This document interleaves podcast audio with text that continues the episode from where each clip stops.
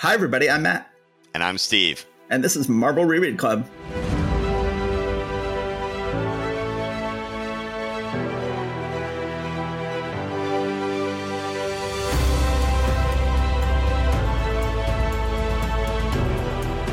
Hi, everybody. Welcome back. yeah, I hope everyone's summer is going a little bit less hectic than ours. But I mean, let's who's kidding who, right? Summer, as you get older, summer becomes just much, much more hectic. I began my vacation in Canada on Monday, August 14th, and today I received a jury duty summons for Monday, August 14th. Ah, so, okay. You know, I figure like I'll be out of the country sounds better than, dude, I want to go on vacation then. No, I'm just going to be like, I'll be out of the country and yes. not elaborate then say I'm happy to serve on jury duty anytime after a week from that, but I will be out of the country. So uh, that is what I'm going to say. That is that's my story, and I'm sticking to it. okay, well, we now have an actual explanation of what your scheme is here in public. Well, it's true. So it's not a scheme. yeah, it's just that when you say that's my story and I'm sticking to it, it makes it sound like a scheme. So when I'm speaking to them, you're saying, don't tell them that's my story and I'm sticking to it. That sounds bad. Yes, that sounds bad. Uh, and and don't give them the link to this episode either. yes. uh, you, you got to realize every week millions of people listen to Marvel Reread Club. The chances are pretty high that the people working at Cook County court offices are, are going to be listeners to Marvel Reread Club. Well, and if they're not listeners, they'll definitely be talking about it around the water cooler. yes, with water, pretty much water cooler fare. Meanwhile, my daughter Alexa has been very busy, and now she's about to leave for her pre college program at Barnard, where she will be for three weeks. And we're going to be leaving tomorrow, middle of the day, to take her up there and very visit cool. a couple of uh, colleges along the way. I used to live uh, next to Barnard, so I could uh, recommend uh, where we used to hang out. All right. Um, I'm sure that I have been to many of those places because I would visit you. Yes. okay. So I, I, believe that is the requisite amount of banter, yes? Yes. I think that we have. it could fooled everyone into thinking that we're human beings, and now let's talk about some comics. yeah. No, let's keep on going for 15 minutes about our personal lives. I think that's what people are here for. Okay, everybody. Let's go ahead and get to the comics tonight. We are doing October 1965. Steve, I think you're starting us off. I am. And uh, one thing I was calculating earlier today is because this is also the month that all the annuals come out, which we will talk about in a couple of episodes, uh, and hopefully have a great special guest. We are uh, trying to get that finalized. I went to figure out exactly what month this actually was. These would have hit the stands in July of 1965. So, in the middle of summer break for kids in that year. What was going on in the Johnson administration at that point? You know? I'm, I'm currently reading King, a Life by Jonathan Eig, which is excellent uh-huh. and uh, covers quite a bit about what was going on with the Johnson administration in 1965 as he was doing excellent work on the war on poverty and civil rights, and unfortunately getting increasingly mired in the Vietnam quagmire, which was ruining his legacy. But at one point, uh, he's talking about Martin Luther King, and he's like going, and then Martin Luther King, occasionally he'll go like this, he said this, which came under criticism from President Johnson, and he did this, which was criticized by President Johnson, and says, and then he did this, which was criticized by President Truman. And I was like, wait, what? And yes, Truman was still alive. And Truman, retired President Truman, was criticizing Martin Luther King at one point. And I'm like, that is just two things that I just cannot jive together. I cannot, you know, because I know it's fascinating presidential trivia fact is how many presidents were alive when Nixon resigned? Oh, wow. Yeah, I, I don't, how many? None. Wow. No ex presidents saw Nixon resign because Johnson died shortly after he left office. Eisenhower died shortly after he left office. Kennedy was killed in office. And Truman had finally died by the time that Nixon resigned. So there wasn't a single ex president left alive when Nixon resigned. But anyway, that's wow. a trivia fact I love. But, okay. but especially knowing that, it was all the weirder to hear Truman criticizing Martin Luther King. Yes. Well, uh, we'll see how much of that makes it into the episode here.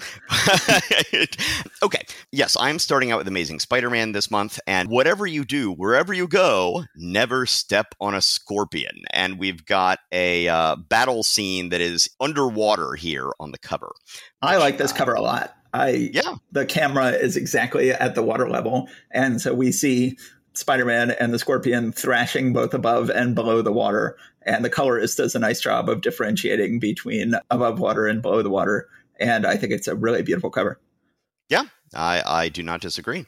I mean, this is this is a pretty great issue all around. Writing and editing by Stan Lee, plotting and drawing by Steve Ditko, lettering and loafing by Sam Rosen. But I do find it interesting that Stan Lee still calls what he does writing rather than scripting. You know, in later years, generally what he's doing here will be considered scripting rather than writing. But uh, I think that Stan Lee considered himself a writer and wanted to call himself such. Yes. So Pete's broke. He can barely afford new clothes, but you know he's still a growing boy, so he needs some. So he basically uh, wipes out his bank account.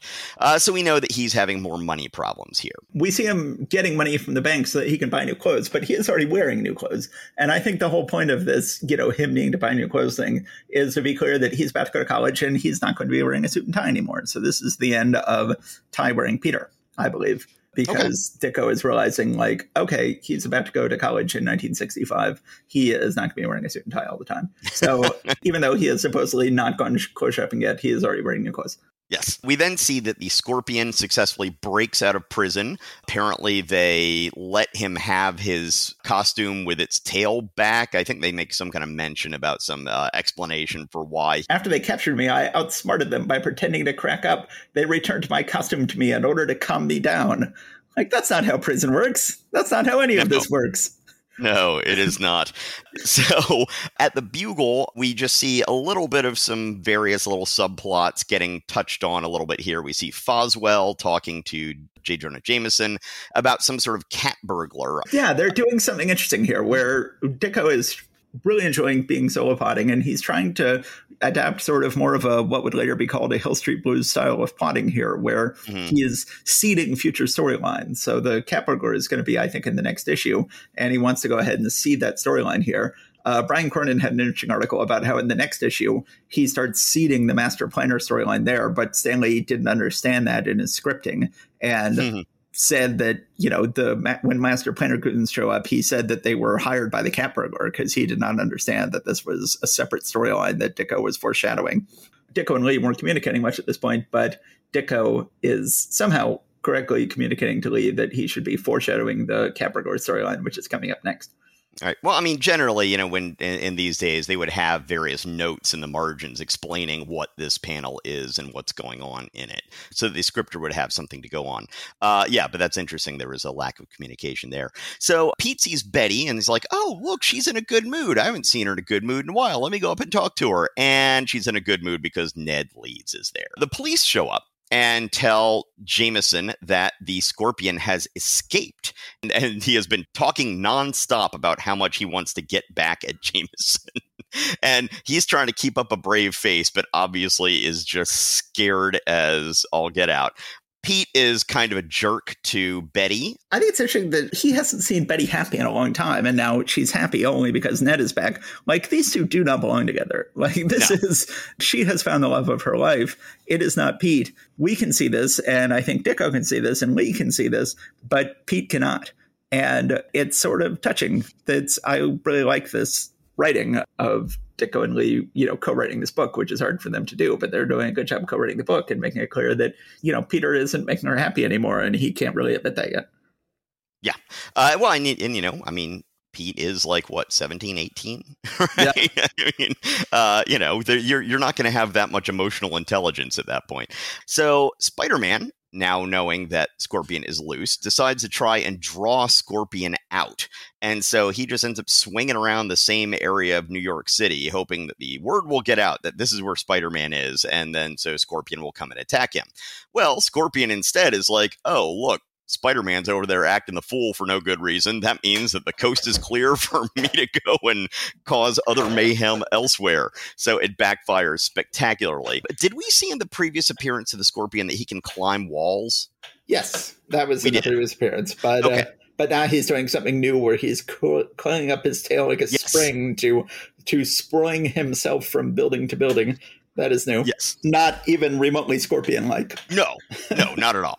But the scorpion does show up in the Bugle offices and uh, we we start to get the Scorpion just wrecking the place, just absolutely destroying the offices, everybody running in a panic. Jameson is particularly just cowardly. I mean, cow- I don't know. I would definitely be cowardly in this situation. So, cowardly in and of itself isn't necessarily a big thing, but he just looks really, really, really frightened, which is going to be in great contrast to what he is later going to portray himself as. So, right as Scorpion gets Jameson cornered, Spider Man swings in the window and attacks the Scorpion. Bottom two thirds of page 10. I love this sequence. So, yes. uh, on those four panels, the battle with the Scorpion is all happening off panel. And uh, so, in panel three on the page, Spider Man gets thrown into the panel where Ned is protecting and comforting Betty. And, you know, Ned's like, You've got to stop him. Spider Man's like, dude, what do you? Okay, just uh, anyway. So he runs back out to attack the scorpion again, and then uh, on the last panel of the page, we see him once again just getting flung back against the wall right near uh, Ned and Betty. And uh, Ned, Ned says, I told you to watch out for his tail. And there's an upside down speech balloon for Spider Man saying, ah, shut up. So the letters are all actually upside down. Uh, and it's just, that's just so much fun. This is one of the all time great Marvel panels. Him saying, I told you to watch out for his tail, and ah, shut up. Ditko at the height of his powers, and Lee ably scripting what Ditko is plotting and drawing. So uh, page 11 just has more just awesome fight scenes and uh, fantastic images of Jonah just running scared and cowering. Third panel on the page, uh, Jameson is cowering in the corner right in the f- extreme foreground, right where we are. And uh, he's saying, hit him again, harder, harder. It's like, oh yeah, look who's a Spider-Man fan now. but then also Spider-Man is saying to Scorpion, "This is for frightening Betty Brant, you fink." I'm like, "Fink? That that is an insult that has gone away. that yes. is no longer. You remember? You remember Wizard of Id and yes. the king is a fink. Yes. Um, there will be something else in Fantastic Four. Well, I will once again make a Wizard of Id reference, believe it or not. All right. Finally, the cops show up and Scorpion crawls out the window and Spider Man crawls after him. Immediately, Jameson starts acting like a tough guy. It's like, come back, you cowards! I'm not finished with you yet. You're yellow, both of you. Yeah, Jameson just being, yeah. terrible. And, uh, you know, I think I've mentioned before that uh, one most likely apocryphal story is that when Ditko was plotting these issues at this point, uh, he was really picturing Stan Lee while he was doing Jameson's bit. And then Stan Lee was really thinking of his cousin in law and publisher, Martin Goodman, when he was scripting Jameson. So uh, I don't know if either or both of those might be true or false, but I really like thinking about that when I see when I see this sequence. So anyway, the battle uh, between Spidey and Scorpion continues out on the rooftops, including on a water tower, as you always love uh, Ditko's water towers. I do. You know, I, I generally tend not to like it when Spider-Man creates objects with his webs. This one I can kind of get, you know, it's like, okay, it's simple enough that I can deal with that. He makes bolas, like the two like balls that you throw around and you throw forward and it'll wrap people's legs up or whatever. So he creates those out of his webbing and is able to tangle up the scorpion.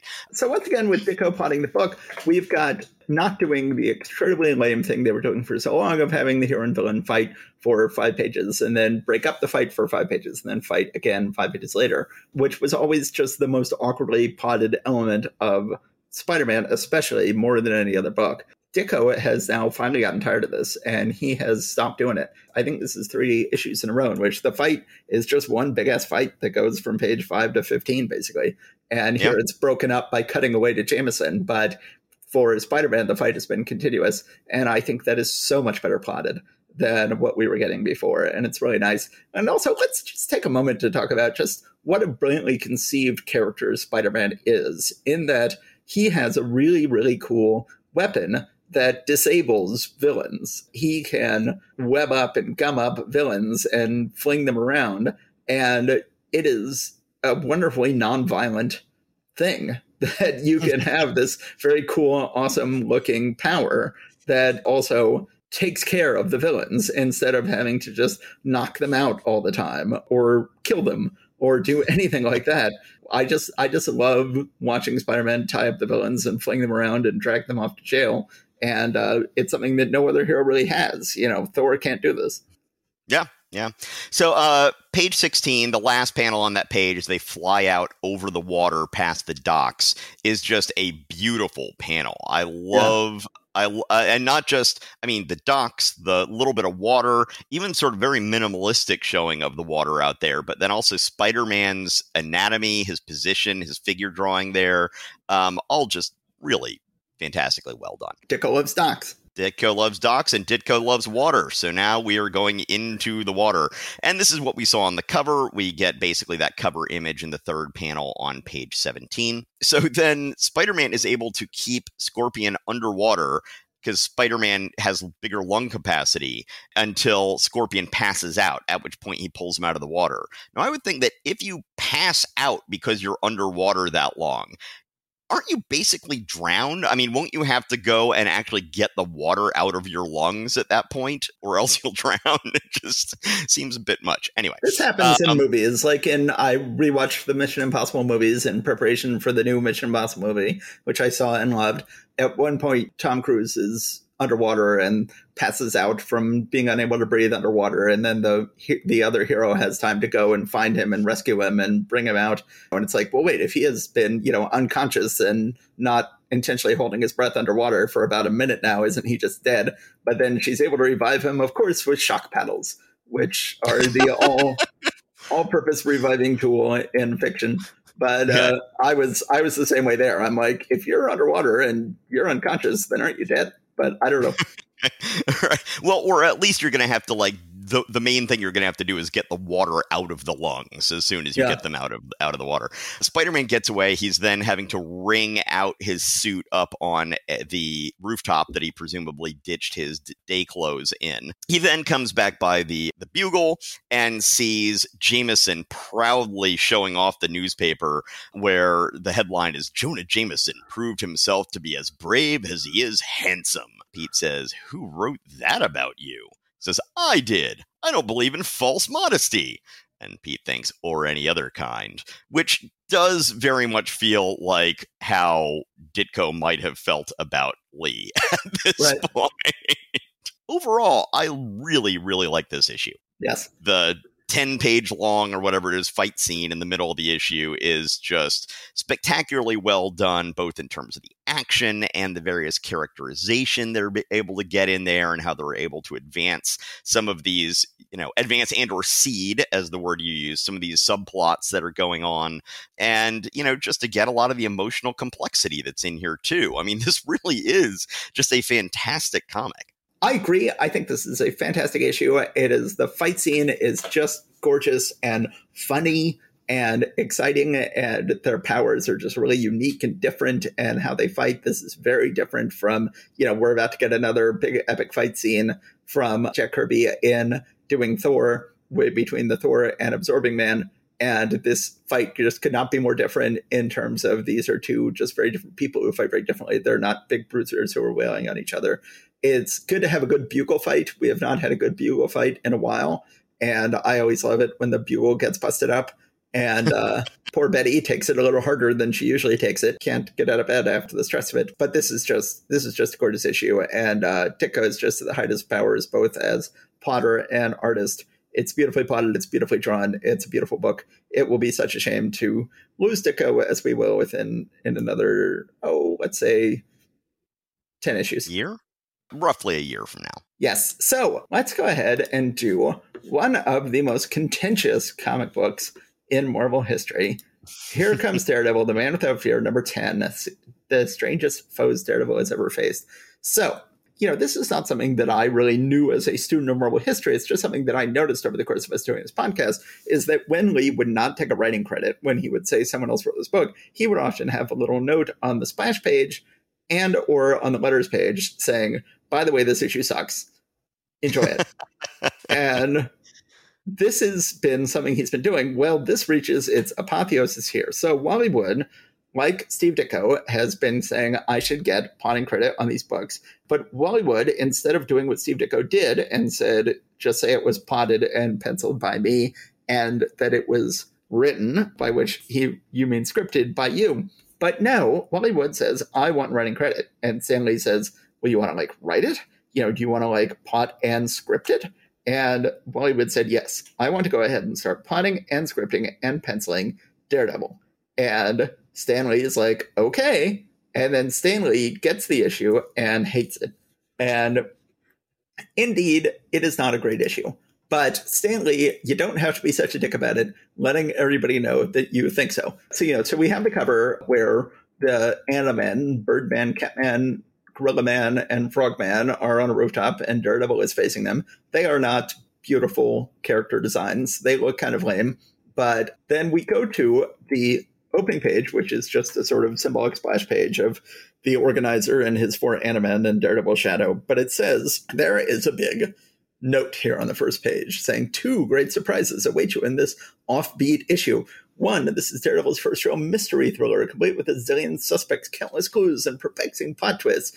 Two, Wally Wood has always wanted to try his hand at writing a story as well as drawing it, and in fact feels he has been the writer on this book for the last eight issues, but okay. Yes. And big hearted Stan, who wanted to rest anyway, said, okay, so what follows next is anybody's guess. You may like it or not but you can be sure of this it's gonna be different. So then artie he's saying like uh, guys i cannot sign off on the quality of this story. And seemingly Wally Wood was getting the book lettered without stan seeing it either. So but I've, oddly enough he does not get penciling credit. It says exquisite editing by Stan Lee, lustrous layouts by Bob Powell, who gets layout credit this time, stunning script and art by Wally Wood, lots of lettering by Artie Simek. Now, last issue, Wood got layout credit, Powell got penciling credit, and Wood got inking credit. This time, Powell gets layout credit, Wood gets script and art credit. But I still think the art is pretty good. It still feels like yeah. a Wally Wood issue. This feels more like a Wally Wood issue than a Bob Powell issue. And obviously, Wood is potting it. So I don't not sure you know how this is working in terms of the Marvel method if Wood is plotting it and scripting it and Powell is doing layouts. But then things get more and more contentious. As is often the case when someone else writes the book, Stan Lee will sometimes insult it on the splash page, as he does here. He will frequently then insult it on the letters page. So let's go and jump to the letters page, where uh, I don't have the letters page in the uh, in the Marvel Unlimited one, so you have to enlighten me. At the end of the story, uh, at the top of the letters page, this is presumably Stan saying, "Well." If you've ever seen a more complicated, mixed up madcap mystery yarn than this one, you've got us beat by a mile. And now here's the payoff. Wonderful Wally decided he doesn't have the time to write the conclusion next issue, and he's forgotten most of the answers we'll be needing. So Sorrowful Stan has inherited the job of tying the whole yarn together and finding a way to make it all come out in the wash. And you think you've got trouble. Anyway, let's take a breather as we meander through our Merry Marvel mailbag. But then Stan was still not done insulting the issue because then cut to the letters page discussing this issue a couple of issues later when Stan says about this issue, Glad you liked Wally's story, but we'll let you in on a little secret. Stan the man couldn't keep his hands off the script, and when our leader got through editing it, about the only thing left that Wally himself had written was his name. So Stan then further disparages the book after telling us how terrible the issue was. He says, by the way, I actually completely rewrote Wally's work, and it didn't include any of his scripting. So uh, and this this is the issue that's talking about, yes. not the not the following issue. Huh. Talking about this issue. so so this is the ultimate Stan Dickery. This is the ultimate Stan going like, yeah, that guy wrote a book and it sucked, and he just keeps saying that. So then Brian Cronin is probably the greatest historian of Marvel Comics. However, he is someone who is extremely anti-Lee, and he will go off the deep end sometimes for this anti-Lee vitriol. But he did a story about this comic in which he collected these various things, but ended up defending Lee to a certain extent because he found the original art for this book. Apparently, Wood had Artie Simek letter it before Stan saw it, and then Stan apparently really did hate what he read because Stan had whited out not most, but a ton of the dialogue and had it re-lettered. So you can see a ton of whiteout on every page where Stan mm. really does seem to have been rescripting the book. based on the whiteout. So, huh. this is all to say that this is perhaps the most contentious Marvel comic in Marvel Comics history. This is the ultimate apotheosis of the theme we have been discovering over the course of this podcast of Stan, of Stan denigrating books that he does not get writing credit on. And this is the ultimate one. So, so Wally does return to next issue just to ink it, and does not script or write the next issue. And then Wally is gone. He is gone from Marvel. He is off to Tower Comics, where he is both the writer getting actual writing credit and the scripter and the penciler and the inker for Thunder Agents, which is a good book that he does a good job with on his own. But let's go ahead and look at his only Marvel writing credit here and see if we agree with Stan's great denigration of it. So while the city sleeps, they call him the organizer, and he was the most mysterious menace ever to challenge the power of Daredevil.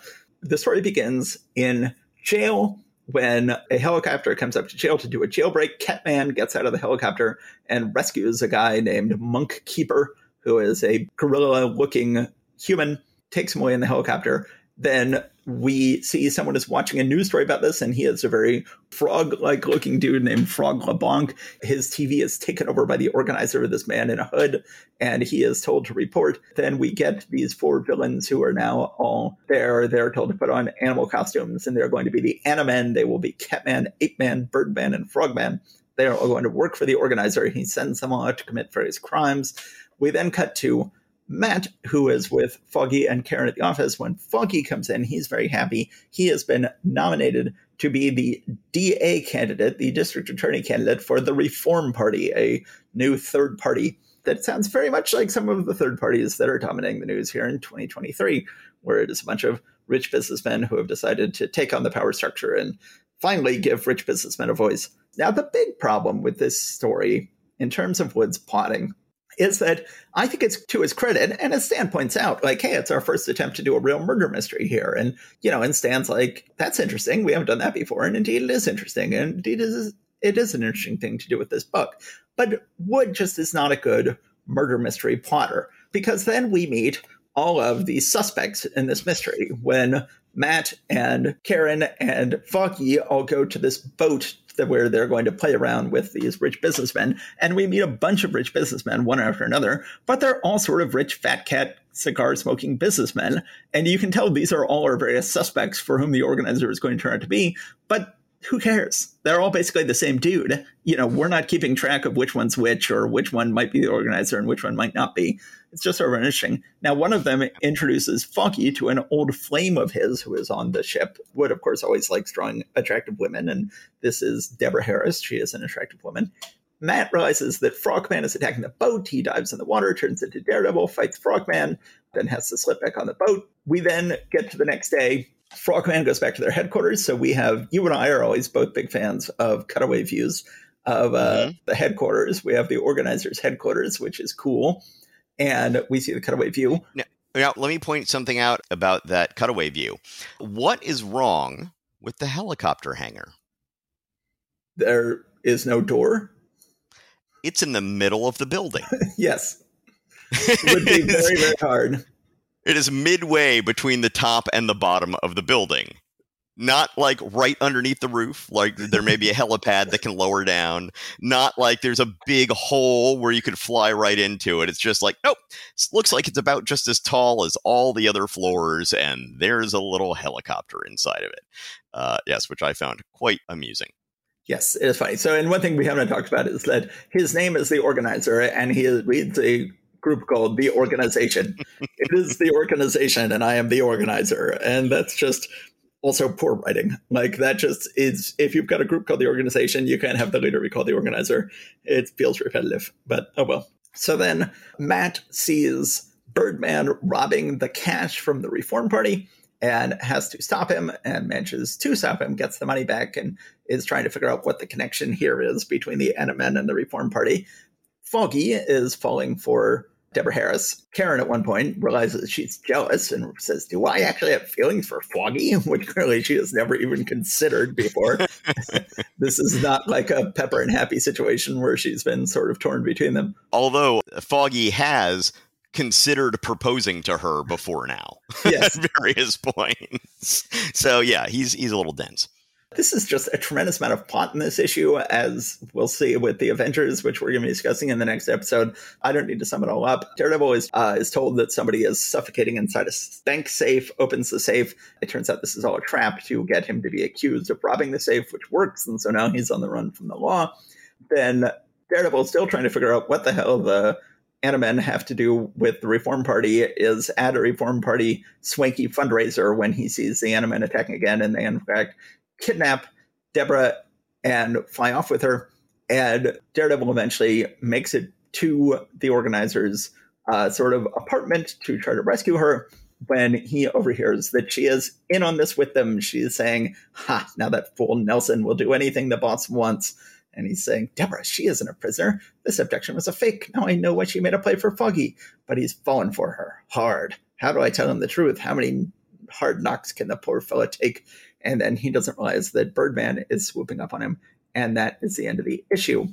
Then uh, I forgot one more place Stan knocks Wally. I missed this one before. Now that Wally has got the writing out of his system, he left it for poor Stan to finish next issue. Can our leader do it? That's the real mystery. But while you're waiting to see if you can find the clue replanted showing who the organizer is, it'll all come out in the wash next issue when Stan wraps it up. See you then. So uh, uh, I, I missed yet one more place in which this is a contentious issue. So this is maybe Stan Lee's all-time least favorite Marvel comic, and um, indeed not a great comic. The art is shockingly fine for Powell having done the layouts. It looks like Wally Wood art. I enjoy the art on this issue. I always like it when love triangles become love quadrangles, but this is a pretty terrible issue. I don't know if I'd quite say terrible. Uh, I mean, I like I like so many of the visuals in it that I don't think I'm gonna go quite that far. I mean, yes, the Animen are pretty ugly, and when handled by other people, certainly years later, they always just kind of gave me the creeps.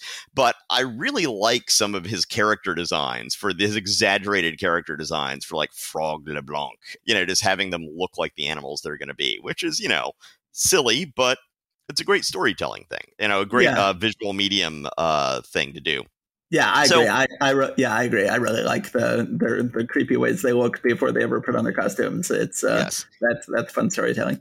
So on the yacht party, well, first of all, Foggy apparently is uh, dressed up as the Sandman. It looks like he's wearing a green and black horizontal striped shirt, but he's introducing Matt to some of these folks, and and Matt is thinking they're all prominent, wealthy men. Why do I sense danger?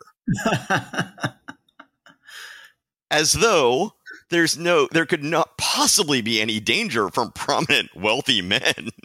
I mean, come on.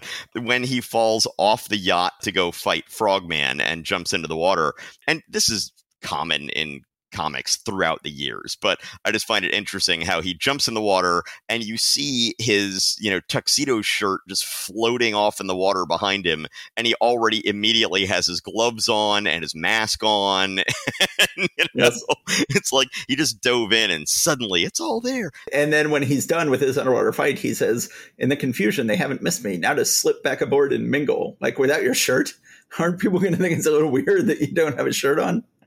Well, yeah, yeah. I mean, I wait. Did he not even like say, "Oh, I fell over. I fell off the the edge"? I guess maybe not. Yeah, no. That I guess I was just assuming that it's uh, that they were like, "Oh yeah, well, uh, he fell into the water, but he's safe now." Uh, a couple more things. Uh, at the penthouse party that they have later, there is a panel where, in the very foreground, there is clearly that same borough president candidate in a tuxedo in the very foreground walking up to a pretty lady and he has serious Harvey Weinstein vibes going on. It is just just like, uh horrible. And yeah, as you pointed out, uh when Catman is being uh interrogated by the police, he says, "Well, I'll tell you what I know. I'm a member of a gang called the Organization. The head man is called the Organizer." It's just like we meet in the building. we, we have plans. We, you know, it's like just put some effort into this. Seriously. anyway, uh, yeah, this is uh, this is this is an interesting issue. yeah, it's just a shame, but uh, I do like Federations. I do feel like Wood could write. I like Cannon, his uh, comic strip that he did for a long time. I like a lot of his work. Daredevil was just never a great fit for Wood. Wood should be doing Submariner. And uh, if Wood was writing and penciling and inking Submariner, that would be just 10 pages a month, and I would be in hog heaven. But uh, he was on Daredevil. It was never the best fit. He is got one more issue left, and then he is gone. Yeah, and I've never really liked the Submariner solo feature. And uh, yeah, if they'd had Wood on it, possibly both writing and drawing it, that might have been quite a different story. Yes. So we're going to move on to Fantastic Four. Lo, there shall be an ending. So this is the end of the epic Fantastic Four Frightful Four multi-issue battle. Yes, which has gone on for way too long, and it is very good. very happy to pick up this issue and see. Lo, there shall be an ending. Like yes, you are you are giving the public what they want. This is it is time to wrap this up. Uh, you, you and I are not entirely on the same page with that. I really have enjoyed this epic battle between these two teams. I, I do not feel that it has overstayed its welcome in my in my personal opinion. You do. That's fine. That's fair. But uh, so when last we left off, the Frightful Four had brainwashed both Thing and Johnny. Supposedly. Uh, I'm, I'm getting to that in a minute. Come on. so they're both being used to attack the Fantastic Four, or the only two left of the Fantastic Four.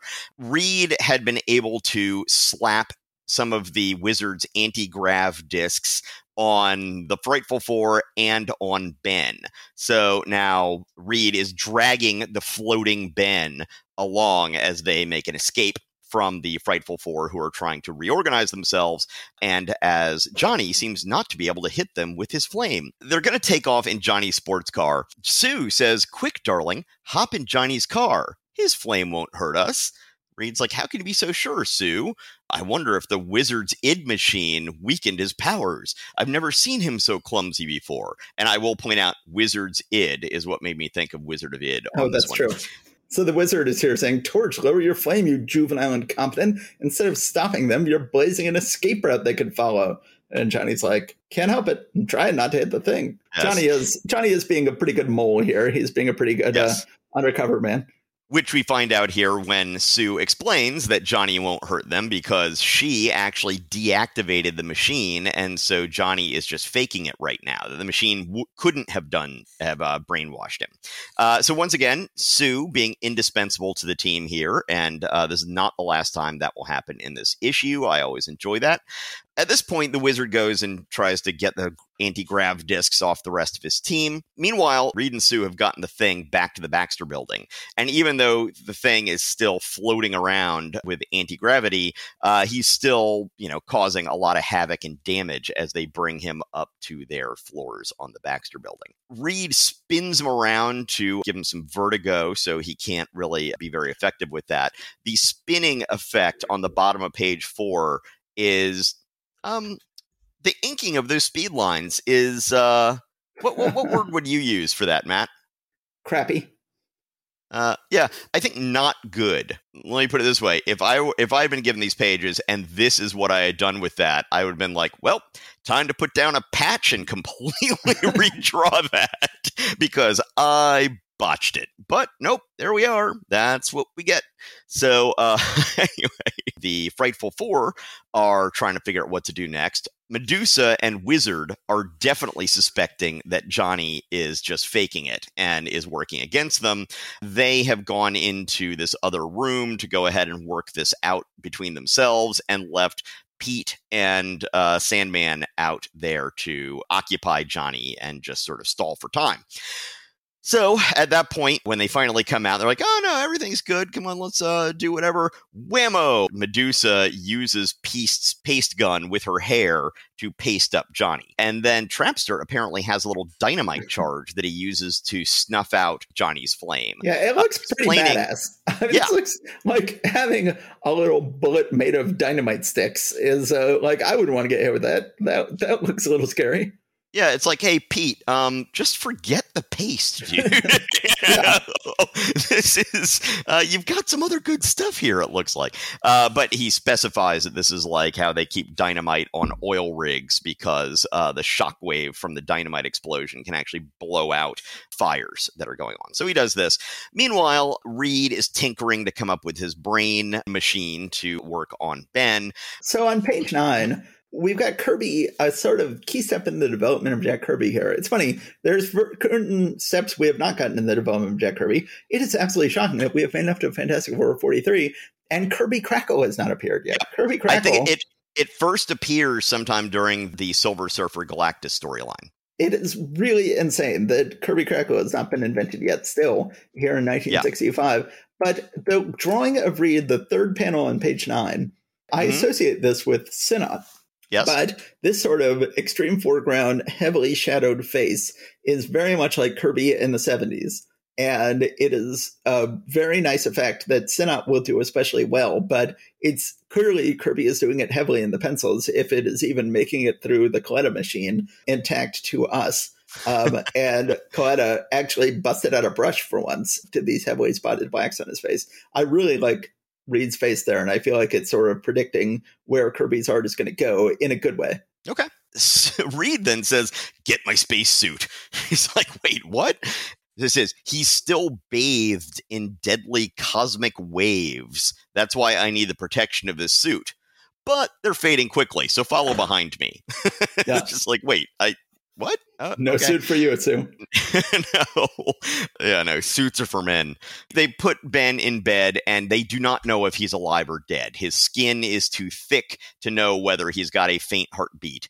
Uh, and so they just have to wait and see if he wakes up. We then, uh, once again, with the sort of Hill Street Blues style writing, as you have talked about earlier, we get a little bit of that here as we see in the Latverian embassy in New York, Doctor Doom has a doctor who's trying to heal his hands, which we last saw being crushed by the thing right before he defected to the Frightful Four. Uh, his hands are nearly healed, but not quite there yet. But I shall soon have my revenge. As soon as my hands are healed, I'll be able to operate my emotion changer ray, the one thing that can destroy my accursed enemies. And it says, and as Doctor Doom wonders, we want you to know that he does use his eerie emotion changer machine in the great Fantastic Four annual now on sale. Unabashed advertisement Stan. So yeah, this is this is maybe this is actually coming from Stan because this is multiple comics where we've got hmm, here's a little preview of next month's storyline. Or it could be Stan saw that saw those pages from Ditko and is like, "Hey, that's a nice idea." Who knows? All right, so then the Frightful Four show up at the Baxter Building on page thirteen. I really love that first panel where the Frightful Four is running down a corridor to get to the Fantastic Four. Uh, Wizard is flying. Uh, Sandman and Trapster are running, and Medusa is essentially swinging along a pipe by her hair. So it looks like she's sort of doing a Tarzan, but using her hair from these pipes up on the uh, ceiling, which I, I just really, really like how that looks. Oh yeah, it great. Uh, Reed and Sue are starting to figure out that Ben is alive, but that they don't yet know whether the brain change has happened.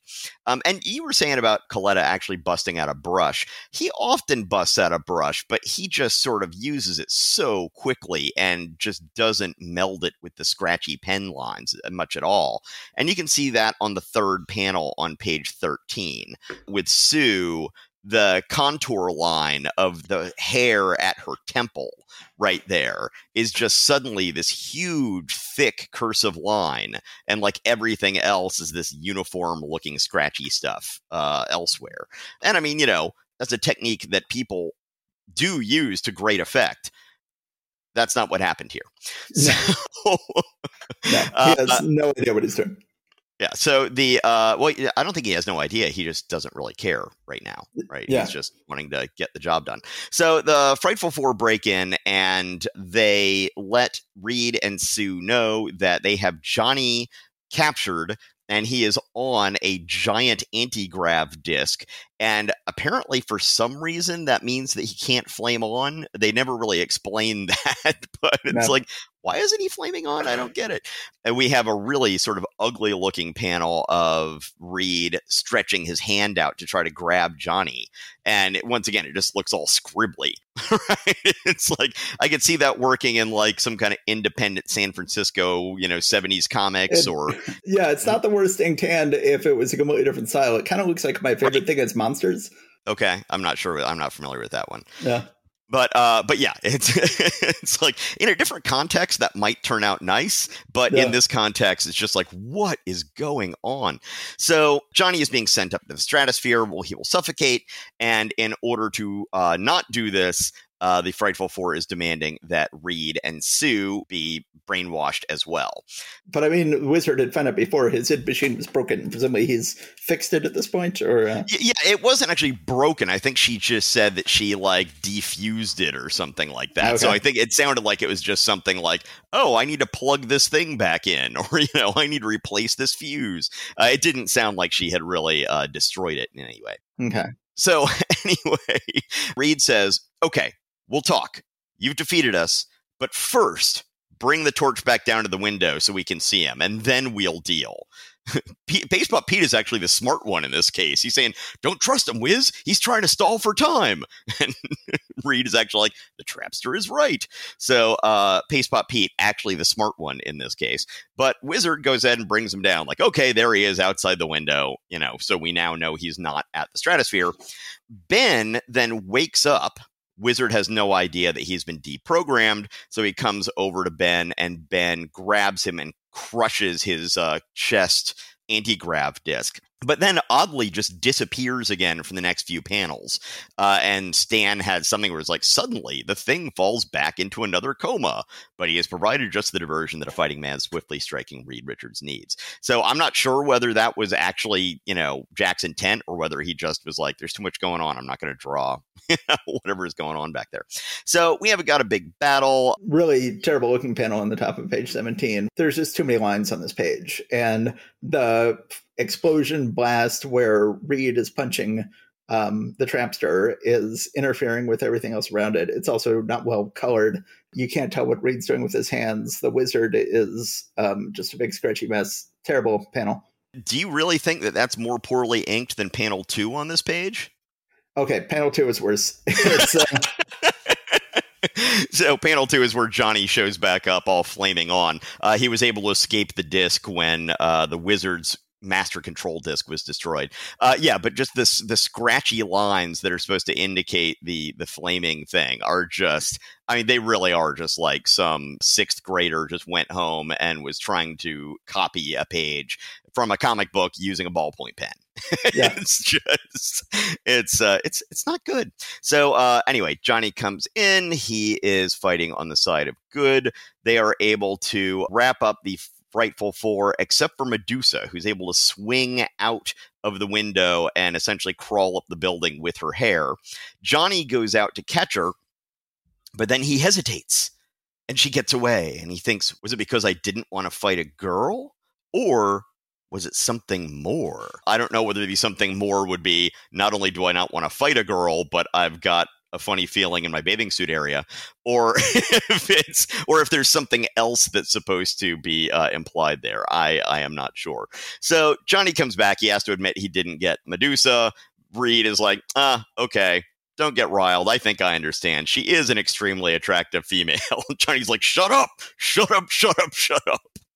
Uh, so Reed then calls the police to come and get the Frightful Four, but the police think it's a crank call they just don't believe that this is actually Reed Richards. So, so much for that relationship with the police commissioner that was being developed in the early issues, right? Yes, that seems that like a long time has, ago at this point. Yes, yes, it does. So, uh, Johnny has to personally escort the Frightful Four to uh, prison, and then Thing, Thing is saying, "What's the matter with you two anyway? Ain't you got sense enough to hate me for what I've done?"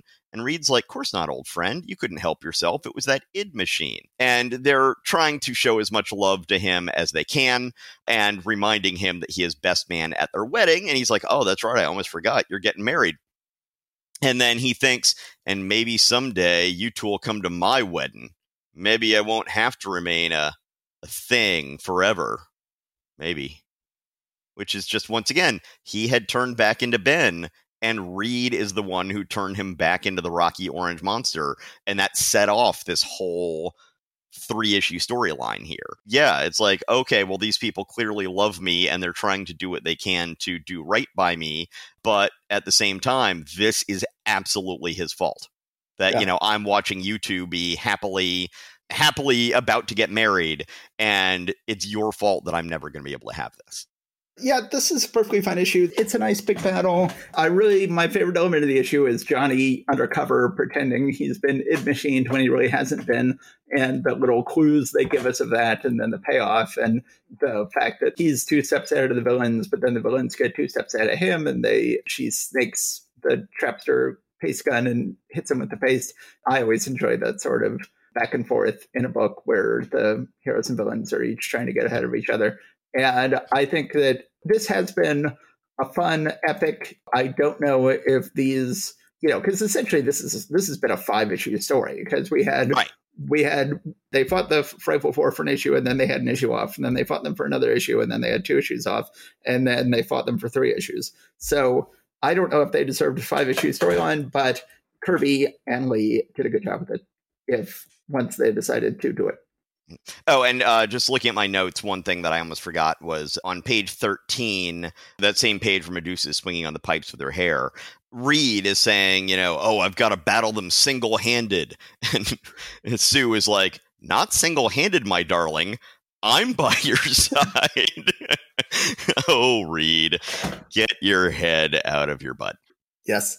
Okay, everyone, let's do Journey into Mystery with the Mighty Thor, number 121. Soon this book will just change its name to Thor with issue 125, but we still have Journey into Mystery on the cover. We go inside. It says the Mighty Thor, the power, the passion, the pride. Yo, I'm not going to take very long to summarize this issue because not much happens in this issue. It's basically just one huge knockdown dragout fight between the Absorbing Man, and Thor. Another towering triumph for Stan Lee, writer, another fabulous feat for Jack Kirby, illustrator, another amazing achievement for Vince Colletta, delineator, another day, another dollar for Artie Simek letterer. And uh, so we see Absorbing Man w- still waving around his wrecking ball. He is in brick form as he is throwing it at Thor. He grabs Thor's hammer, which looks like he can pick up, which I guess is the idea that when he turns into Uru, he also gains the ability to lift Thor's hammer. I guess so. That shouldn't yeah. be. But, no, uh, it, it really shouldn't. He can even throw it then. I don't know if this has ever been explained later why he was uh, seemingly worthy, um, or if there's just some sort of exception made when you turn into Uru, then you gain the ability to pick up the hammer. Who knows? But they keep fighting. Meanwhile, Loki, who is still supposedly working for Ularic the Warlick, has now actually buried him underneath his own lab and is running the show.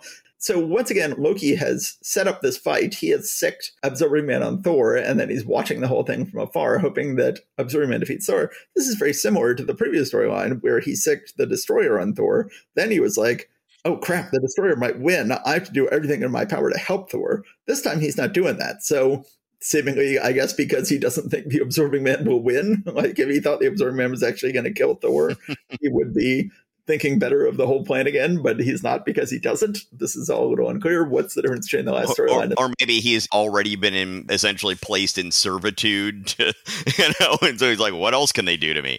I don't know. Yeah, it's uh, it's interesting. So then Balder stops by and Loki has to get him out of there. And Balder's like, Aren't you supposed to be serving Warwick? Like, uh, he is off on an errand for Odin. I have been ordered to remain here and replenish his sorcerer's potions till he returns. We then cut back to Earth, where once again we have Thor fighting Absorbing Man. Now, one thing that's never been exactly clear with Absorbing Man stories is what makes him grow big. Like, you know, yeah. he can absorb various qualities from various things, and not grow big, but sometimes he absorbs things and he does grow big and grows to like sort of 50 feet high here. His ball and chain grows as well. The implication seems to be that because he's absorbing the power of the buildings around him, he becomes as tall as a building. They're never really able to make that in some sort of cohesive thing. you know, it's always just sort of like, oh, I don't know, is it going to look cool in this panel for him to be 50 feet tall? Okay, then let's do that. Yeah, I certainly, as a kid, I always tried to figure out absorbing what things made him grow and what things didn't, or anything like that. I never could figure it out. Meanwhile, we cut briefly to Jane, who is wishing Thor the best, and it turns out we just saw the shoulder of someone who was telling her to forget about Thor last issue. This time we see him, and he looks exactly like the organizer from Daredevil.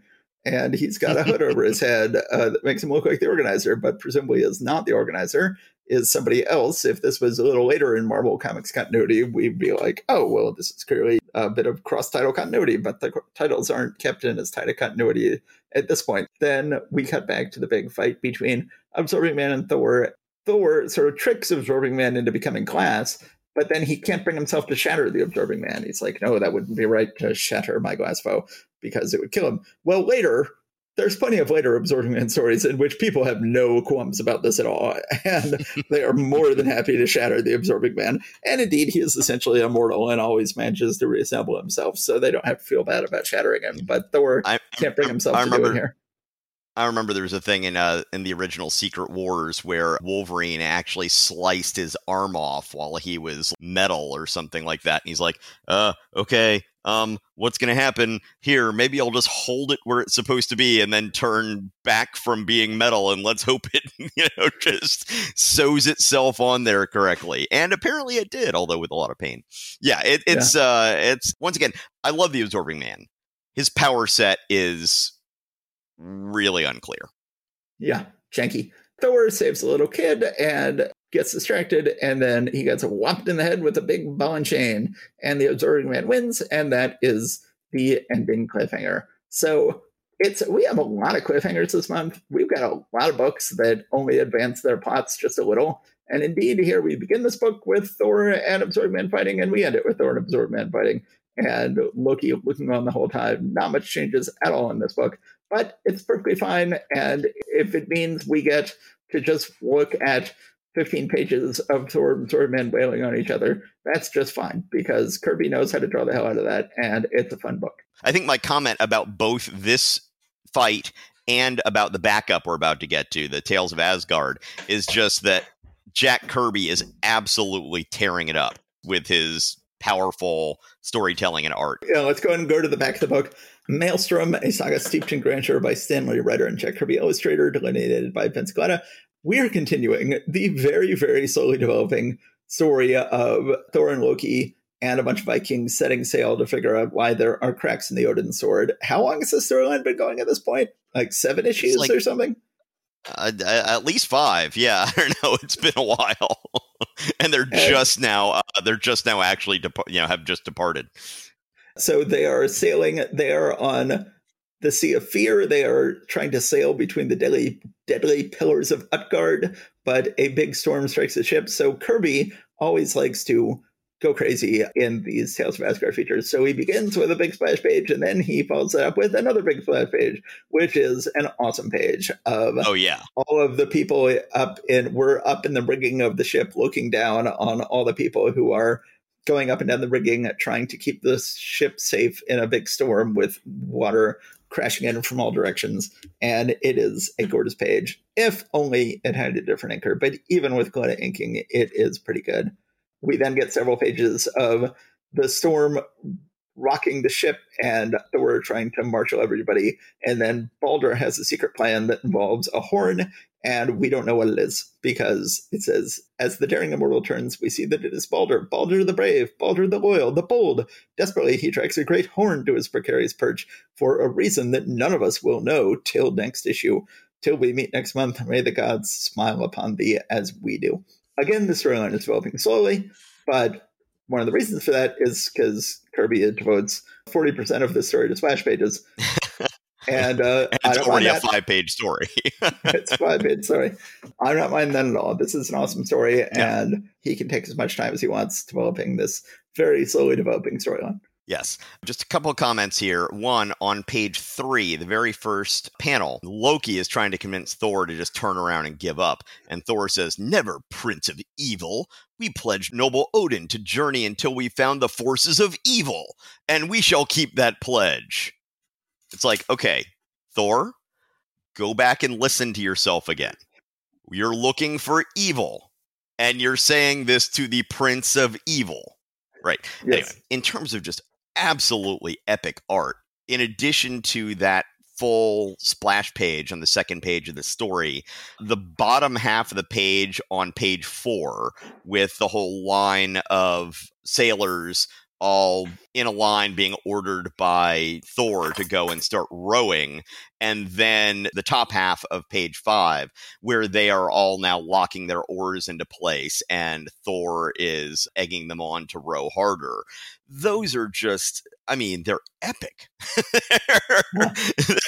they just, uh, the superlatives fail me and you can just feel the boat rocking back and forth in every panel of this comic. Yeah. The buffeting of the waves and uh, the water sloshing on the deck, and you know we are in a storm. It is wonderful to watch. Terrible inked by Claude, of course. The elbow of the guy on page five could not be worse. Uh, you mean right in the foreground, the guy with the yeah, green helmet? The giant, yes. Uh, uh, uh, I mean, yeah, it's Colletta, uh, but in terms of Colletta stuff, it's not like you ruined somebody's eyes or erased a whole background or something like that. That doesn't jump out at me. Let me put it that way. Colletta's job is to say this is an elbow. That is his job, yes. and he he decides to use is that a thousand lines maybe to convey the idea that this is an elbow. I mean, if you want me to get on Colletta's case for some stuff, believe me, we can go back to Fantastic Four and really go to town. But that one doesn't bug me as much as it does you. That was the first half of October 1965. That was a pretty great half of a month. Let's see if with the back half of the month can stand up to it in our next episode.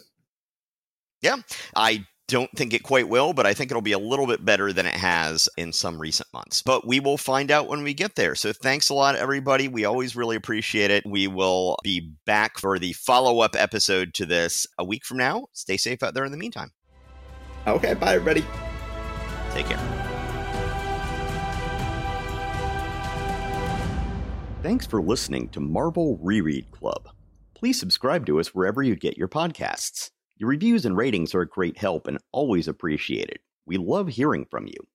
Go to MarvelRereadClub.com to find notes and join the discussion about this episode. We're also on Facebook and Instagram. See you next time.